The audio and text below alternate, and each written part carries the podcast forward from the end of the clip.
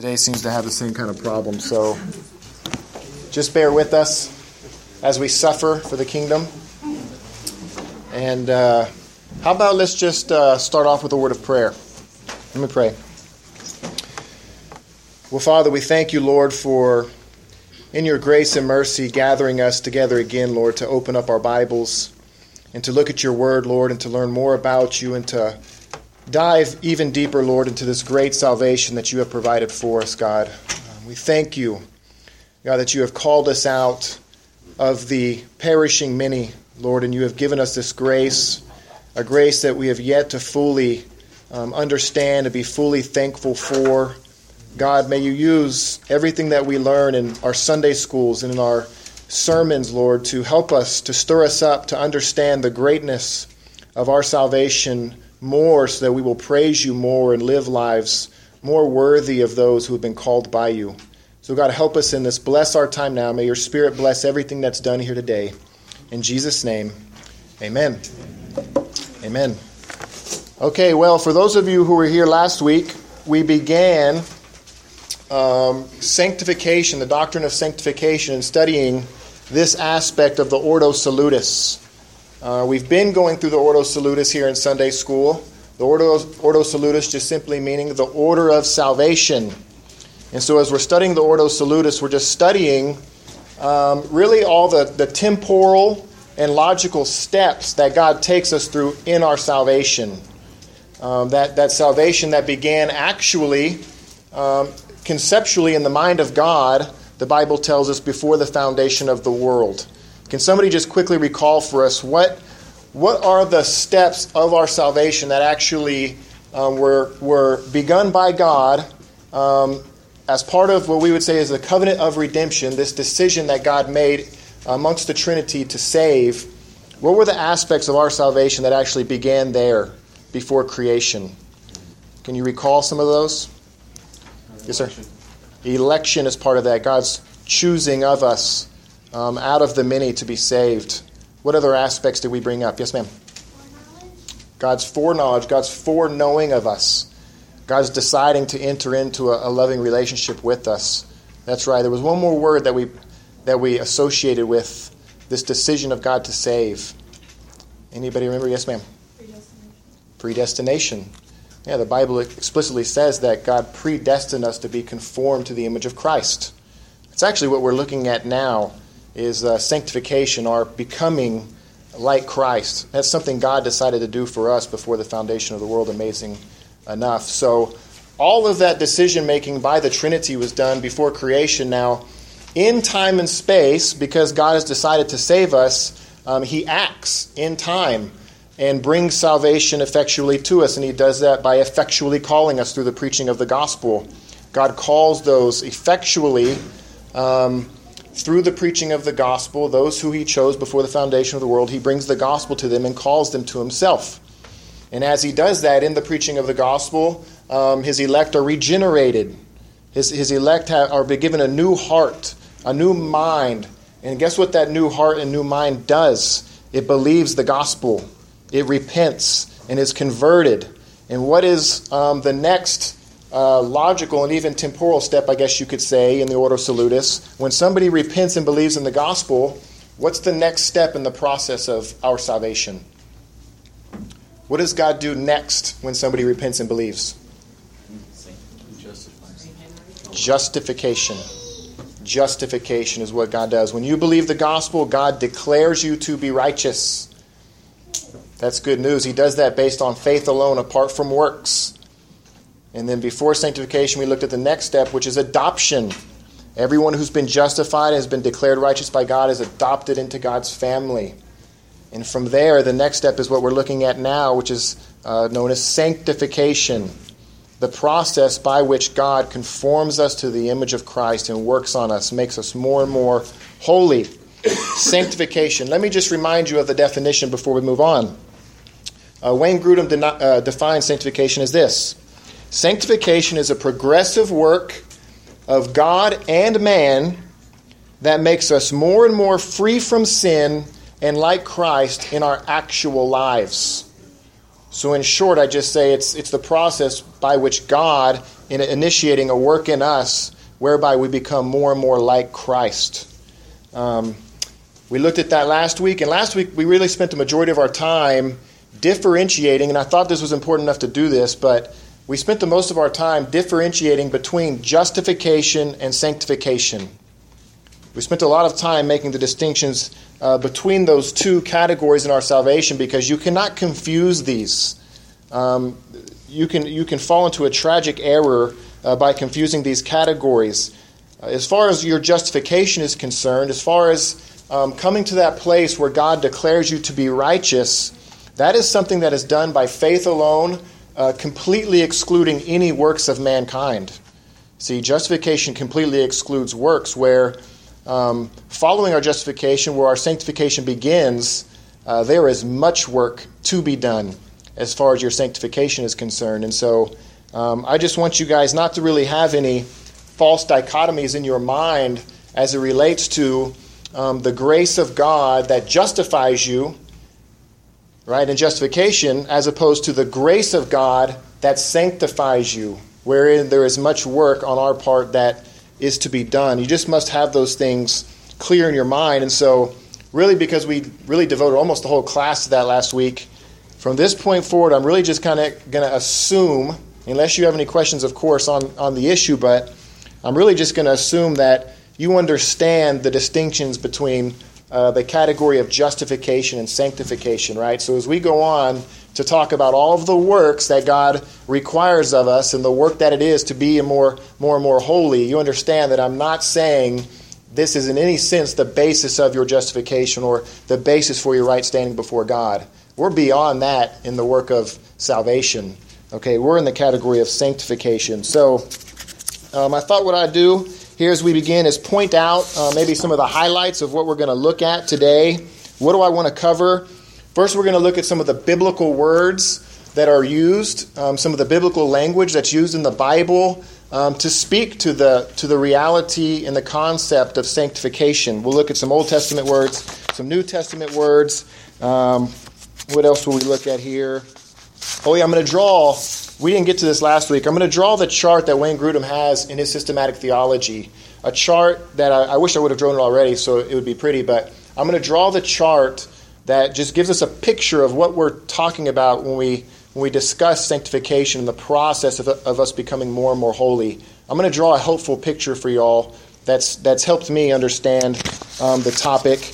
Um, we're also going to distinguish between a couple aspects of sanctification today. I want to cover what uh, uh, definitive sanctification is, positional sanctification as opposed to progressive sanctification. I just mentioned those two distinctions last week. You really need to cover them. So that's what we plan on doing today. Um, who knows how far we'll get, but we're in no hurry. We, we, we, want this to be a time for you guys to be able to interact, ask questions. Um, we are in no hurry, so don't feel like you're hurting my feelings by raising your hand. You're not. Um, that's we're really here for you guys. So, um, as we talk about the biblical concept of sanctification in the Bible, and and uh, I just said this. I said that um, the concept of holiness is derived from the being of God. That's where this concept comes from. Holiness is a characteristic of God. See, and so um, what I said would end up being really a main text for the concept of sanctification was 1 Peter 1.15. I'll just read it to you. You remember Peter said, You shall be holy, for I am holy. See the, see the connection there between God's holiness and what he's calling us to be? We're to be holy as he is holy. Um, so I just wanted to point out the reality, and it is a reality, it is true, that as much as we can share in holiness, in God's holiness, uh, sanctification and holiness is a communicable attribute of God. It is a communicable attribute of God. It's okay to say that you are becoming holy as God is holy. That's right and that's good. What do I mean by using the language of communicable attribute? What does that mean? That, that holiness is a communicable attribute. Yes, sir? It's, it's been given to us. Yeah, it's, it's shared. It's an attribute of God that He shares with us. It's an attribute of God uh, that, that we can share and be like Him uh, to some degree right? We're not holy as God is holy. That's our aim. Um, that's our goal. But um, in that sense, holiness, what we're talking about is an attribute of God that we can actually partake in and share in and be like Christ in this sense. So, in that sense, it's glorious. Sanctification is is us being more like God, which is, is it should be a desired thing for the Christian. We want to be like God because He is good, because He is righteous. Yes, one. Would you say that holiness and sanctification are the same? Synonymous terms. Synonymous? Yeah, we're about to look at that because right now we're going to look at some of the, the language that the Bible uses for the subject that we're talking about. Okay, so maybe we should start with the Old Testament, right? That makes sense. Um, John, don't laugh at me as I write this word here. Um,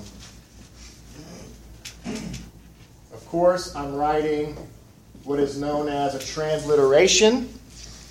Transliteration, that's not Hebrew um, alphabet there, that's English because unfortunately in my sanctification that's all I have. I have not Hebrew yet. Um, but Kadesh. Kadesh is a Hebrew word. You have Kadesh, Kadash, Kadesh. They're all derivatives of the word. Uh, Kadash is what I wrote here, which is the verbal form of the word. Um, but that word means uh, it is the word used for, for sanctification or to be set apart or be holy, right? All those synonymous terms, all the derivatives of this word uh, make up that word group in the Old Testament. Um, what, what really, the, the root of this word right here Berkhof says, uh, denotes the meaning of it, it's to cut. To cut. So when you cut something, you separate it off. Right? So, so really, the, the etymology of this word goes back to the most basic meaning of, of kad, which is to cut, to separate. And that's really where, you know, that's kind of what we're saying when we're talking about God's holiness. He's separate, He's other, right? He, he's apart from fallen mankind. And so that's all the derivatives of this word are, are, are having to do with that idea of being separate and different. When it comes to holiness, we're talking about separate and holy and different in righteousness and purity. We're separate and different in that sense. So um, I'll just read to you one verse and we'll turn to another. Genesis 2 3 says, Then God blessed the seventh day and sanctified it. That's a derivative of that word. He sanctified the seventh day, He set it apart. He made it, the ESV translate it, made it holy. See how that word is used? Um, turn to Exodus chapter 40, verse 9. And I'm going to give you a little test from this, from this verse, Exodus chapter 40, verse 9. I'm not nervous, it's just really hot. Exodus chapter 40, verse 9. See if you can spot the two words that are translated um, from the word we're studying here in the Old Testament, Kadesh, from Exodus chapter 40, verse 9. I'll read it and see if you can spot the two words that are based on the reality of being separate. It says, Then you shall take the anointing oil and anoint the tabernacle, uh, the tabernacle and all that is in it, and you shall consecrate it and all its furnishings, and it shall be holy. What two words do you think are coming from the, the meaning of Kadesh that we talked about, Jonathan? Consecrate. And holy, that's right. Those, those two translations in English are coming from the same root words that we're talking about here. To consecrate means to set something apart. Um, in the Old Testament, this word group is predominantly used of the items used in the tabernacle for worship. I mean, just most commonly, that's when it gets used. It's talking about when God says to anoint something, to anoint it with oil and set it apart for his use in the tabernacle, which is where the worship was happening. That's predominantly how this word group is used, um, just, just simply numbers wise. Um, it's, it's, it's predominantly used of the things in the tabernacle, but in Leviticus 28, uh, chapter 20, verse 8, it's also used of people where God says, You shall keep my statutes and practice them I am the Lord who sanctifies you. So there God is using I mean God's using the same word group to speak of people now, where he's separating people for his purposes. Here in Leviticus chapter 20 verse 8 he's saying by keeping his statutes, by these laws that God was giving to the people of Israel, he was setting them apart from the nations through, the, through these laws and through these statutes that he was giving them. So, in that sense, God was setting apart his people and, and calling them to be holy. Um, so that's predominantly the Old Testament usage. Um, here's a New Testament word, um, and this one I can actually write. Hagios. Hagios. That means, well, we translate that word predominantly holy, or, or we use it when we talk about sanctification. To be, write it out like in uh, English. What would that be? You probably, uh, you might give it an H because this gives it the H sound. Hagios. Does that make it easier? I don't know. You can kind of see it, right? Hagios, and even in Greek, it's, it's similar. Um, but we translate this word in the New Testament predominantly to sanctify or to make holy. Um, it has the same basic meaning as Kadesh to separate, to separate, to be holy. And as you might imagine, this language of being sanctified or set apart to be holy in the Old Testament, with the temple being there, its predominant usage was setting articles apart to be holy and used for God's worship. In the New Testament, uh, the temple is the temple is gone. Uh, setting things apart for the use in the temple or the tabernacle is, is done with with the coming of Christ. So this word predominantly is used in the New Testament to speak of us, to speak of people, and how God is setting apart a people uh, to be holy, to be separate. Uh, that's predominantly how the, the word is used now. I'm going to give you another test from 1 Corinthians chapter 1 verse 2. See if you can spot the two different words that are both uh, coming from the root word hagios. This word that we're talking about, 1 Corinthians chapter 1 verse 2.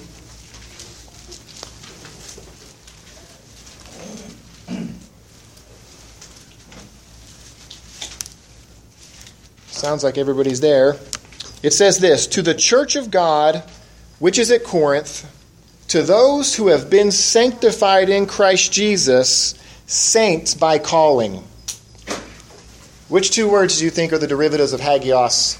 Uh, that meaning of to be separate, to be made separate, to be holy. Yes, sir. Uh, sanctified saints. You got it. That's right. Both of those are coming from the same idea, the same word. To be sanctified and to be saints. Uh, to be sanctified it, at your conversion, you're set apart in one sense. We're going to talk about that's part of your definitive sanctification. When God sets you apart, because you've been set apart, He now refers to you and sees you as a saint. A saint. See? That's what you're called now, a saint. I just wanted, I, I actually wanted to make a point on that is that the New Testament, this is how the New Testament refers to believers as saints. The New Testament does not refer to believers as sinners. You think you have any ideas maybe why that is? Maybe why we don't see Paul uh, writing to the church in Corinth, uh, "Dear sinners, you know, uh, grace and peace to you." Yeah, sinners of Corinth. No, that's not the language used uh, of believers. It's saints, and it's for the. It's because of the doctrine that we're studying right now that God has set apart a people for Himself. Um, your saints. I think you're called saints for several different reasons, but I think just based on that reality, uh, it should it should really bring home the, the, the truth that the Christian, the, the, true regenerate believer, is not to be someone who uh, predominantly sins and rarely does good. Right? That is not that doesn't jive with Paul's description or, or what he calls us as saints. We should be those who who will sin, who do sin, but we predominantly live a life that the banner over the Christian life should not be sin. The banner over our life should be holiness and godliness and sanctification.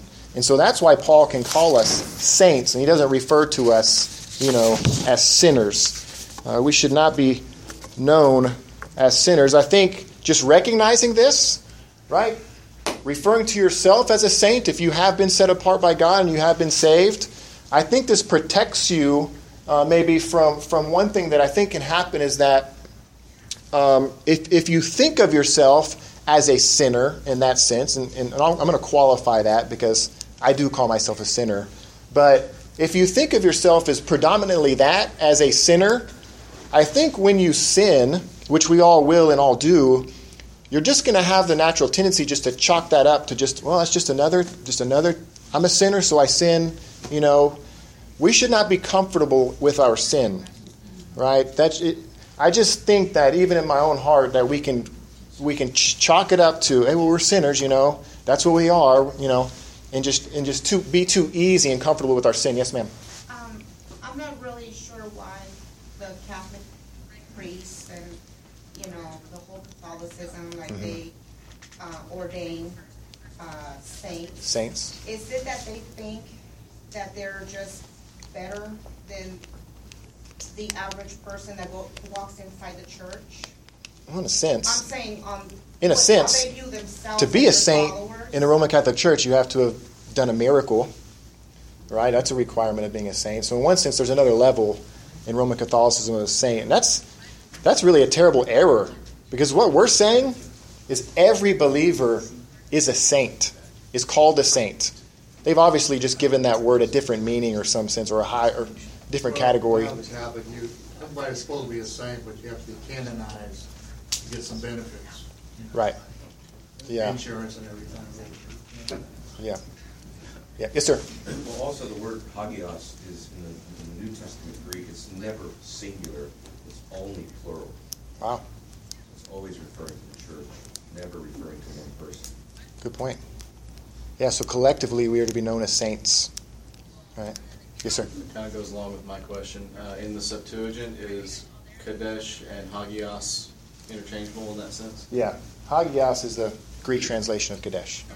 Right. So, yeah, that's right. Um, what other, besides these two words that we talked about, Kadesh, Hagios, or even the translations of those two words, besides sanctification, holiness, what other New Testament concepts or words are used in the New Testament you think that would fall under the category of sanctification? So when you're reading your Bible, let's say you go home and you, man, I really want to I really want to work on my sanctification, like Pastor Chris was saying, you know, I really want to be a doer of the word. And you're reading through your Bible, what categories, what other language might um, catch your eye that would have to do with sanctification? I would say salvation.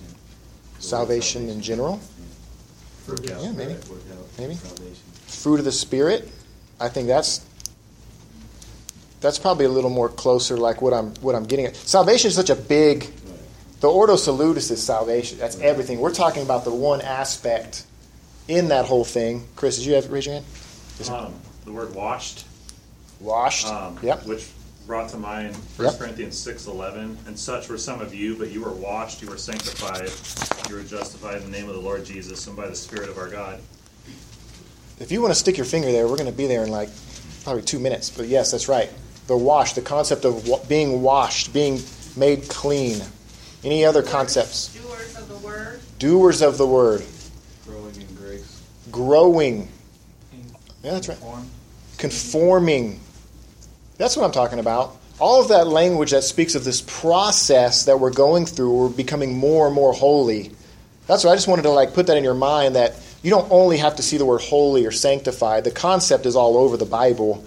Um, so that's right. I put works, deeds, obedience, um, carrying your cross, um, all these things that the Bible speaks to of the process of our of our life. So now I'm going to dare to draw this chart for us. Um, I will have the deacons watching for laughter. Make sure I draw this thing right. I really should have drawn this before class. Um, let's see how it goes. You'll get the idea.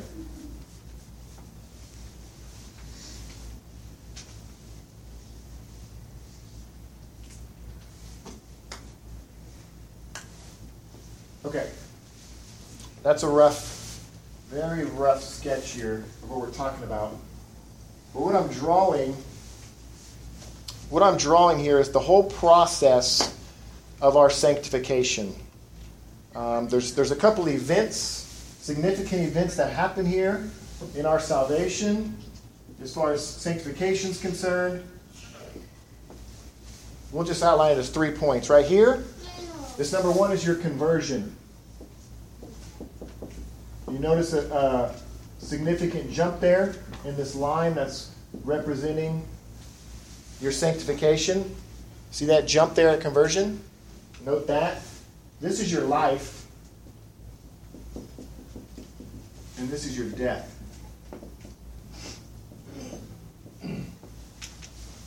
Um, I think this is a helpful chart. Not all charts to me when I study books are helpful.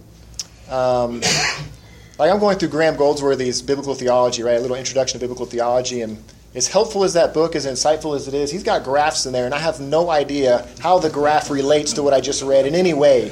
You know, sometimes graphs aren't helpful, but this one, I've had this graph in my mind um, ever since I first saw it, and it's always been helpful for me um, in thinking about the progress that should be happening in our lives as a result of sanctification. So I'm just going to actually leave that up there, and we're going to reference this as we go through the process of sanctification. You see, there's three three points here: definitive sanctification, which occurs at your conversion. We're going to talk about that right now. But then after that, there's a progressive sanctification. See those two distinctions there? Um, so let's get into that. The best summary I could find uh, in describing uh, definitive sanctification or positional sanctification actually comes from the Heritage Grace doctrinal statement. So, would everybody please pull out their doctrinal statements for. I know you don't have that in your pocket. Um, let me read it to you because I think this was very helpful. It says this We teach that there are two distinct aspects of sanctification. The two distinct aspects are definitive sanctification and progressive. The first one being, or we're calling it positional here, positional sanctification, and the second one being progressive. We teach that every believer is sanctified or set apart unto God by justification and is therefore declared to be holy and is identified as a saint. Don't let the language of justification throw you off. We can, we can work that out. Um, this sanctification is positional and instantaneous, having to do with the believer's standing, not his present walk or condition, and should not be confused with progressive sanctification. Any questions? I know it's a pretty long definition of what we're talking about, but yes, sir, one. When I think of definitive, definitive sanctification, mm-hmm. should I think that that's solely God's part? Yes. Yes, you should. Thank you for clarifying that. Yeah, and in the ordo salutis that Emilio had up at the first place, definitive sanctification is a monergistic act of God, right? That's how we categorize it as. It's a work that God does. When you believe, um, God does a definitive work in your life instantaneously when you believe, and you are changed. Um, see this line right here? Boom. The rest of your walk is more uh, struggle, long, drawn out, but there is a definitive work in your life at the moment of your conversion. That's what we're talking about. Yes, sir. Is that synonymous then with, with like a right standing and justification, like a definitive sanctification and justification? So that's what we need to clarify. Um, let's clarify that because uh, I almost in my mind even think about definitive and positional sanctification separately. I even break that category down in a sense because even in our doctrinal statement, as we refer to justification, what happens at justification? God positionally declares you to be righteous. Have you actually become more righteous in justification? Justification is just a uh, judicial statement by God. It's not based on how holy you actually have become, right? It's just clearly a declaration by God. Positional sanctification is synonymous with that in that God now sees you and calls you a saint, regardless of how far you've actually come in your actual sanctification. You are now classified and called a saint. You see? Um, that's the positional aspect of your sanctification. Um, remember that text that we read, 1 Corinthians chapter 1, verse 2? You can kind of just hear it in that language. I have it right here. It says, To the church of God which is at Corinth, to those who have been sanctified, past tense. So we're talking about something that happened in the past that was a definitive act that God did, that He's using the language, that, that, that language of, of hagios, of, of saint, of being sanctified, but it's something that occurred in the past that was definitive. Okay? And, and there's a positional aspect to that where it's something that God is declaring about you, it's something that God is doing. You haven't really done anything yet, right? You believe the gospel and all this happened to you that God did. Um, so, yes, sir. So I love analogies. Yes. For whatever reason. would the justification being declared right before God, would that be analogous to like, say, the governor pardoning someone on death row, even though they actually did commit the crime, Okay. but now they no longer are under the judgment of that of that penalty, mm-hmm. whereas the positional sanctification or that would be like the governor, you know, if he had the power to to declare you're actually a good person. Right. Yeah, I think there's a distinction in that that you're making, mm-hmm. right? That in reality, it's kind of hard to separate them because in reality, you actually have been made a saint, Yeah. right? That's why he's able to call you that because there actually has been a change. But just the language of now even being able to be called a saint, even though you haven't progressed through sanctification yet, is what we're talking about when we're saying positional sanctification. Hopefully, you don't stumble over that, you know, by getting positional sanctification and progressive sanctification confused. Um, yes, sir. When I think again of definitive sanctification, Yeah. I think of it in terms of like, I will be at number three because God has said I will be at number three. Eventually, in reality, Um, I don't know that I would go there because the reality is already here by what God has done monergistically. The reality is already here at conversion that you are a saint. right? It's not like I'm going to be a saint. Right? Well, well, not to say I'm going to be a saint, but that my nature will. Now you're getting to the root, the root of the issue. You have a new nature, right? So, what I'm saying is almost you could see it like this. At conversion, say this is the point where you believe, right here. Instantaneously, you are now in a new category of, of human being. You are now a saint. Okay?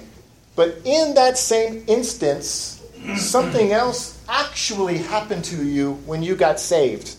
If you think about the Ordo Salutis, what occurred that brought about your belief in Christ?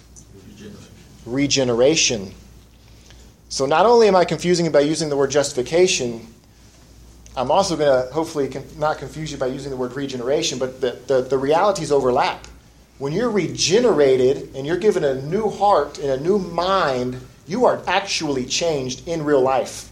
At the moment you believe you are regenerated, and I believe that's what causes that jump in sanctification, actual sanctification, which I would put in the smaller category of definitive sanctification. There was a definitive change in your life the moment you believed of actual uh, sanctification and holiness to some degree. Yes, sir. Well, yeah, that's, that's uh, synonymous, I think, with what theologians would call it. There has been a, a break with sin, Yes, a, a once for a once for all break with sin, that's right. a definitive break with sin. Doesn't mean you'll never sin again, but there has been uh, a very uh, definitive initial uh, break with the old man, right, and the Amen. old life and the old way, and and it issues forth in the new man, the life of the new man. So there's Amen. definitely a You're not in definitive break with bondage sin. Yeah. anymore. So I think we're thinking a lot Yes. more of like, okay, what happens inside of us, right? But Yes. but definitive sanctification also has to do with what happens, I guess, in terms of our life, our surrounding, our lifestyle. You know. Yes. Um, Because in time, we, nothing's really happened in time yet. You haven't had time to do anything, but you have been changed. Yes, sir. So is it kind of like our mind? Oh, sorry. being- I'm sorry. sorry. Uh, there was two hands right there. Chris, go ahead, and then Scott. So is it, is it like saying, it- it- at the point of definitive sanctification, your mind being set on flesh, or your mind being set on spirit? Yes. Like Romans eight talks about. Yes. So definitive would be, the, ex- the, I guess, what you could say with definitive is, at that point of regeneration, God has immediately set you apart for himself. Yes. And then the progressive would be an eventual changing of, uh, continued changing that would draw, up, get you, I guess you, you could say, closer to the Lord because Yes. you're starting to move away from those things that one time separated you from God. Your life has been changed. Yep. That's exactly right. Exactly right. Marshall, I saw you first. Go ahead. Uh, I, I want to, uh, kind of elaborate on what Chris was saying. Yeah. Like, the conversion, um, from that jump to life, hmm um, when you start with, what, like working out, working out to salvation, Yes. and like what Chris was saying, um, when you, uh, like, uh, the government, um, you know, the government, Mhm. you know, like, when you work out to salvation, you know, it's like you have been granted a point, hmm you know, and now you're free. Yeah. You understand what I'm saying? That's right. That's right. So, That's what we're you talking about. You, you already worked out your salvation, like you're in prison, and you not already like did your time and worked out yourself, did your hard labor or whatever. Right. Uh, and you still got more time to do, but the government see that you know, hey, you know, you've been you've been doing good in prison. You know, you did this and you did that. Uh, he considered you, uh, you know, uh, could be react. Uh, know, Good. yeah, in, in society again. There's nothing wrong with saying, and this is the distinction I was trying to make by clarifying between justification and sanctification. There's nothing wrong with saying you are you are becoming better. You are becoming more like Christ. You have put in work, and your actual righteousness has grown. You have actually become better, and the government recognizes it and lets you free. Right? But that's not the. It could get confusing with the analogy because that's not the basis of our entrance into heaven or anything like that. But we are actually uh, becoming more righteous, and it actually is recognized by God and man, I believe. Right? So that the analogy, as far as that's concerned, would, would hold. Yeah, and, I mean, it's so tricky, but even with the language of, you know, actual righteousness, we have to make a distinction, right? Of, we're not speaking about your righteousness in the realm of justification. That is, That's right. That is a settled, once for all, past tense thing.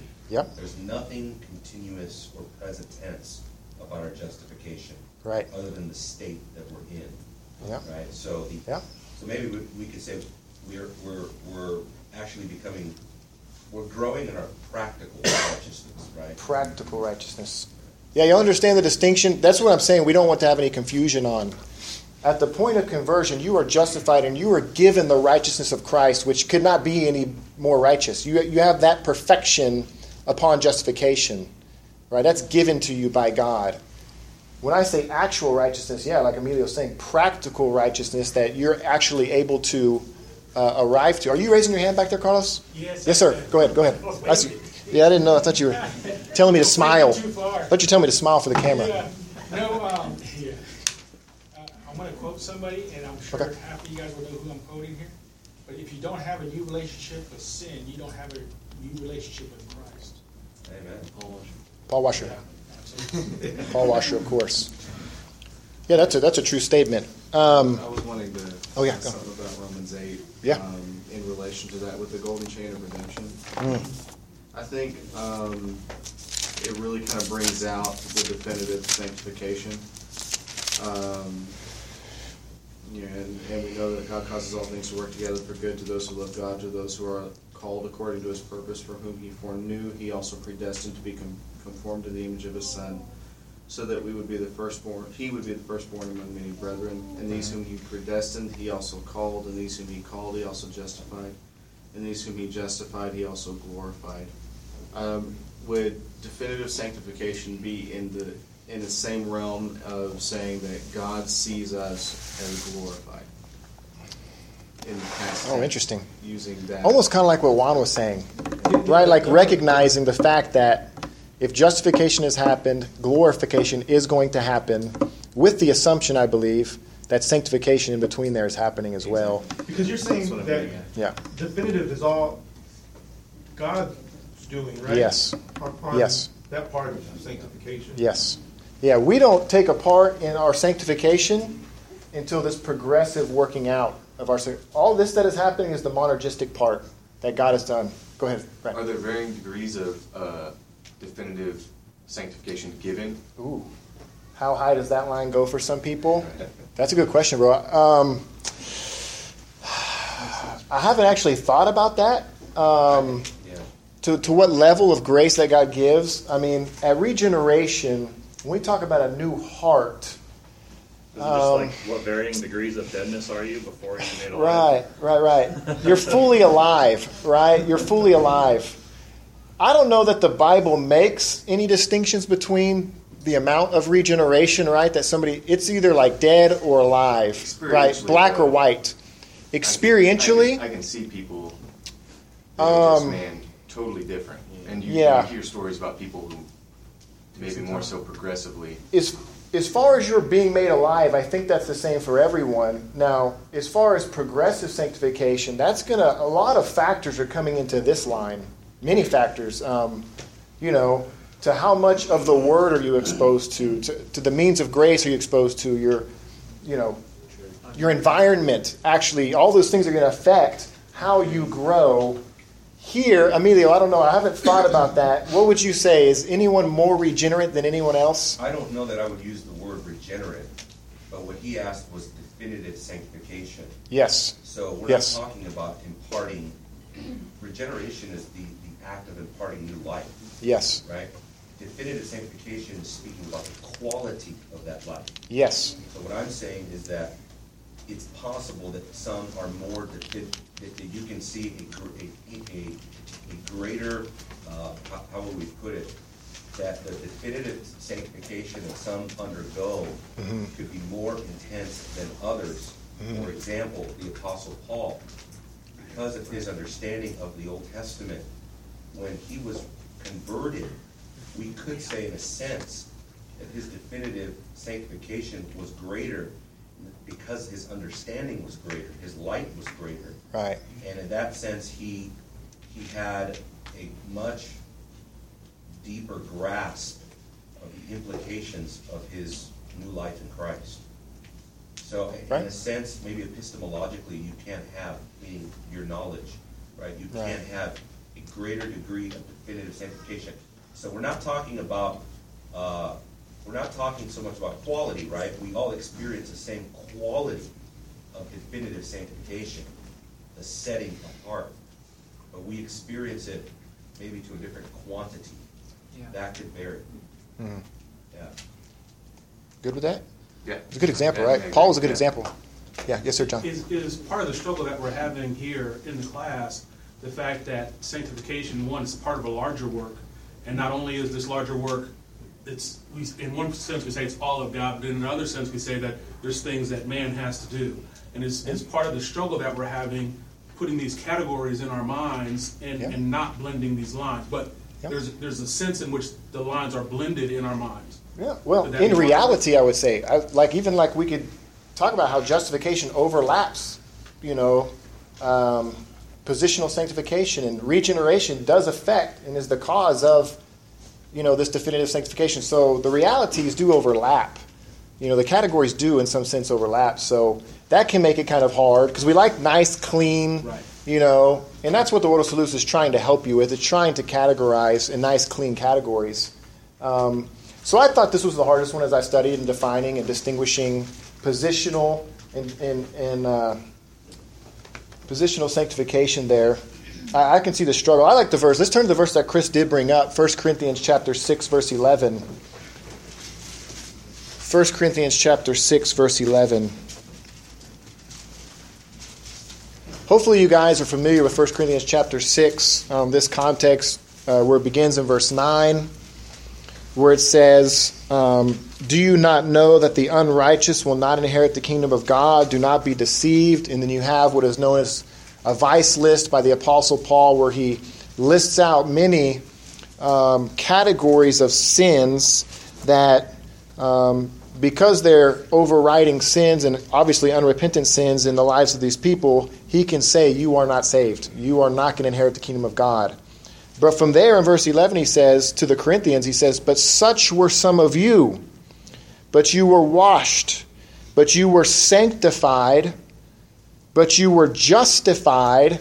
See those two words going right next to each other? We're going to, that's interesting. He says, All these things were done in the name of the Lord Jesus Christ and in the Spirit of our God. So, what I want to point out from that text is the reality that with positional sanctification, he says past tense in the aorist tense, boom, you were sanctified. but notice what's happening right along with that positional sanctification. Look at just the timing because he includes justification, which we know has happened here. So that's the timing that we're talking about here. When you were justified, you were sanctified, you were set apart positionally in the sense we've been talking about with positional sanctification. But then notice this transition here that he also includes that begins this work, that this this this actual work, the, the, the language that Chris brought up of washing. That's where I think the link is with the discussion of regeneration. It's an actual washing of cleansing, a changing work that God does inside of you that actually changes you. Not just positionally, but actually um, changes you. In, in, and it is, we are talking about the language of having a new nature. Yes, sir. I see you again. Can you fill with the Holy Spirit? It is the work of the Holy Spirit. That's right. It is the work of the Holy Spirit. Um, I think the Titus text, I have it here. Titus 3 5 says this He saved us not on the basis of deeds which we have done in righteousness, but according to his mercy, by the washing of regeneration and renewing by the Holy Spirit. So the Holy Spirit is the one who's attributed with this work. Um, but just listen to the language the washing of regeneration and renewing. You are going from spiritual deadness, which is what this, everything below this category is your slavery to sin that's just floundering around in self righteousness and trying to be good, right? But none of this is pleasing God. All of this is under the category of slavery to sin. You're not in any sense pleasing God, but boom, upon conversion, you are washed, you are renewed, and you are actually changed where now you are in the category of, of holiness and, and sanctification. You are now called a saint because of that work of the Holy Spirit in your life. So um, I think that 1 Corinthians 6 text is helpful. Um, regeneration and sanctification certainly are to be distinguished, but there is an overlap in the reality of what's happening inside of you. At the moment you believe, sanctification, boom, has begun. You actually had nothing to do with it. You haven't done anything, but God, by the Holy Spirit, has monergistically sanctified you and, and made you more holy. Um, we're we're going to have to stop there just because of time. We didn't get to progressive sanctification. Emilio, I can have another week. Is that okay? Oh, yeah, that's fine. So, um, yeah, next week we'll, belong, we'll, we'll begin. I know this is where everybody wants to get. That's what Cassie's telling me. I just want, I need to get to. The, I need to know how to do this. Hurry up and get to the good stuff. But as we said before, everything that we're living out in our life is based on the theology of what God has done. We need to recognize that and understand that. And that's what we're going to be working from, from what God has graciously done for us. Um, that's the foundation for all of this. So um, look forward to that then. Look forward to getting to the hard stuff, right? This is everything God did. This is where the work for us begins, and we'll, we'll start looking at that next week. So let's pray. We, we do have time to pray. Let's pray and go to service. Well, Father, um, Father, I can only thank you, God, for the grace of being set apart. God, none of us in this room deserve to be set apart. None of us deserve to be called and regenerated and given a new heart. God, none of us deserved or were even seeking after this new life that you've given us. So, God, we have you alone to thank and you alone to praise. God, I pray that we would think on this, Lord, as we go to um, open our service with songs to you, Lord, that, that we would have a joy in our hearts that overflows into song, and that our hearts would be prepared to hear from you, that we would be ready to be quiet and hear from you and submit to your word, God, and that we'd be changed, and, and we'd be changed and more joyous of recognizing the great high priest that we have in Christ Jesus. Lord, bless our service in Jesus' name. Amen.